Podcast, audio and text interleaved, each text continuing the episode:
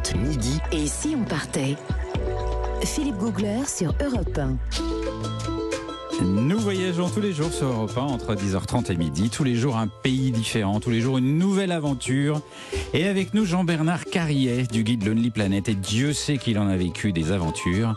Alors qu'est-ce que vous avez vécu au Pérou? Quelle forêt profonde avez-vous traversé Quelle chute d'eau avez-vous franchie? C'est ni une forêt, ni une chute d'eau. Ah bon? C'est un canyon que j'ai exploré. L'un des canyons les plus spectaculaires au monde, le canyon de Colca, dans le sud du pays, pas très loin d'Arequipa.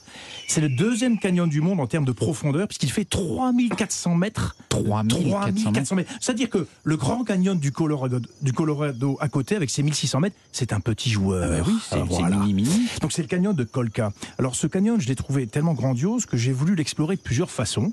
Bah, j'ai commencé déjà par la randonnée, le trek de trois jours, bien sûr. Alors, ça commence bien parce que le premier jour, c'est 1200 mètres de dénivelé, Carole. Je pense que vous avez euh, peut-être vécu ça.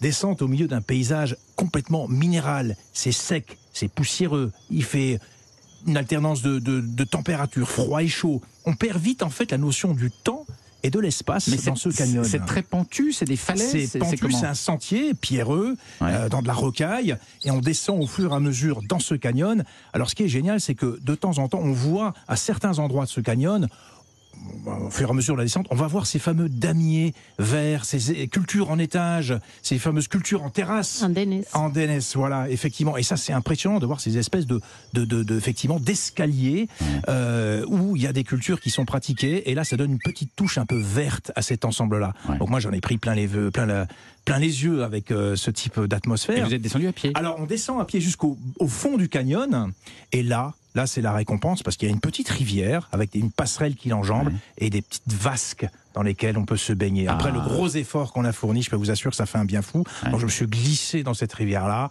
Et là, on, a, euh, on voit tout le canyon, euh, tout le défilé euh, autour de soi, ces montagnes vertigineuses à côté, et on prend un espèce de bain qui vous Ah. relaxe complètement. Ça, c'est la récompense rien de la de vous entendre, journée, ça fait du bien. Et ça fait du bien. Et juste à côté, justement, il y a des, petites, euh, des petits hébergements, des petites pensions de famille, petites auberges, on peut appeler ça comme ça, dans laquelle on prend un bon repas bien reconstituant.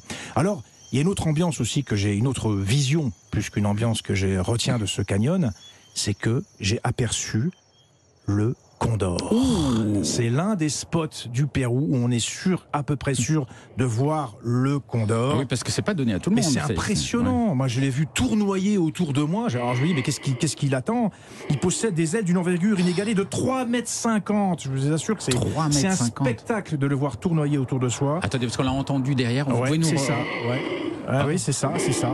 Il Alors, ronfle, il se nourrit de oui. charogne. hein. On dirait un, on dirait un cochon qu'on égorge. Mais franchement, non je peux vous dire, j'étais, j'étais, il y a quelque chose, j'étais hypnotisé de le voir planer, tournoyer comme ça autour de ce, de ce canyon. C'est un peu sa zone de, de chasse. Il se nourrit de charognes. Alors c'est pas un canon de beauté hein, quand même le condor parce qu'on Oui. on le voyait quand même assez bien. Il y, a, il, est- il y a un cou qui est déplumé, une tête nue, une couleur vaguement marronasse et pourtant cet oiseau était vénéré par les Incas Ouais. pour sa puissance et sa majesté. Ouais. Et de le voir effectivement, on comprend qu'il ait pu remplir ce rôle-là justement. Ouais. Qu'est-ce qui représentait pour les Incas, Carole, le, le condor? Bah, L'oiseau en général est, est cette divinité qui qui est le symbole en fait du monde supérieur, du monde des dieux et des forces célestes. Mm. D'ailleurs, dans l'exposition, euh, quand on, on parle pas que, on ne parle pas que des Incas, on, on présente la cosmovision andine qui est importante pour comprendre Dont le euh, condor. le condor, euh, le félin, qui va être cet animal symbole du monde terrestre, des dirigeants, des- du monde euh, des vivants. Et dans le monde inférieur, d'en bas, c'est le serpent qui va Mhm. être euh, le symbole fort, car c'est un animal qui a la capacité de se faufiler dans ce Ah. monde inférieur, résident les ancêtres. Et quand on visite le Machu Picchu, on voit des, des- il y a des motifs qui représentent le condor. hein, c'est- Le condor, le serpent et le Ouais, puma. D'ailleurs, Cusco a la forme d'un puma, Mmh. vu Ah du bon ciel. La oui. ville Oui, la ville de Ah, ça Cusco. je savais pas. Titan. Vous, vous avez, vous avez euh, eu, eu d'autres façons d'explorer ce, Bah ce oui, parce que canyon le canyon de- gigantesque ce fameux canyon de Colca, qui est quand même un, un attrait majeur au Pérou sur le plan euh, voyage. Il y a aussi une autre façon, et ça je l'ai pratiqué aussi, ça va me rester toute euh, jusqu'à la fin de mes jours. C'est il y a une tyrolienne qui a été aménagée quelque part dans le canyon de Colca, près des sources chaudes. Et il y a un parcours qui s'appelle le Monster, et vous êtes à 150 mètres au-dessus de la rivière, dans le canyon, je précise bien, ça fait 400 mètres de long, et là c'est une expérience absolument magique, parce que là vous avez le canyon, vous le ressentez euh, euh, dans, tous les, dans tous les pores de votre peau, parce que vous êtes au-dessus de cette vallée, avec ce paysage absolument sublime autour de vous. Ah, Voilà. vous Et vous prenez un peu pour un condor, là justement, parce Ah. que vous planez au-dessus. La sensation Voilà. du condor. Voilà, voilà. Je vous ai vu froncer les sourcils, euh, Carole. Oui, c'est une chose que je ne pourrais jamais faire parce que j'ai le vertige. D'ailleurs, je, je n'ai jamais pu aller à. Vous avez, vous avez Machu Picchu, le site, et puis Ouais. vous avez l'autre sommet qui est le Huayna Picchu, Oui. Mhm. où vous pouvez accéder à pied pour monter. Bien euh, escarpé aussi, ça. Ah hein, oui, ouais. donc là, je n'ai jamais pu y aller. Jamais. Je ne pourrais pas parce que je suis terrorisée par, euh, par le vertige. Et, euh, et je l'ai quand même vu euh, à travers la réalité virtuelle euh, de l'exposition. Oui. Et je dois avouer que je suis très heureuse parce que je n'aurais jamais pu voir le Machu Picchu depuis le Huayna Picchu sans la réalité virtuelle. Ah, Mhm. d'accord. Mais dites donc, le Machu Picchu, mais vous n'avez pas le vertige parce que c'est déjà très perché quand même. Oui, je reste, je reste pas trop sur les bords. Ah ouais Ah mais non, c'est un calvaire votre Oui, métier. c'est un calvaire. Non, pas tant que ça, non, ça va. Très bien, Nathalie, vous, ça vous fait pas peur ce genre de choses? Ben moi j'ai mes lunettes pour le vertige. Des lunettes oui, j'ai des lunettes. Euh, des- oui, c'est si si, c'est des lunettes avec un niveau d'eau.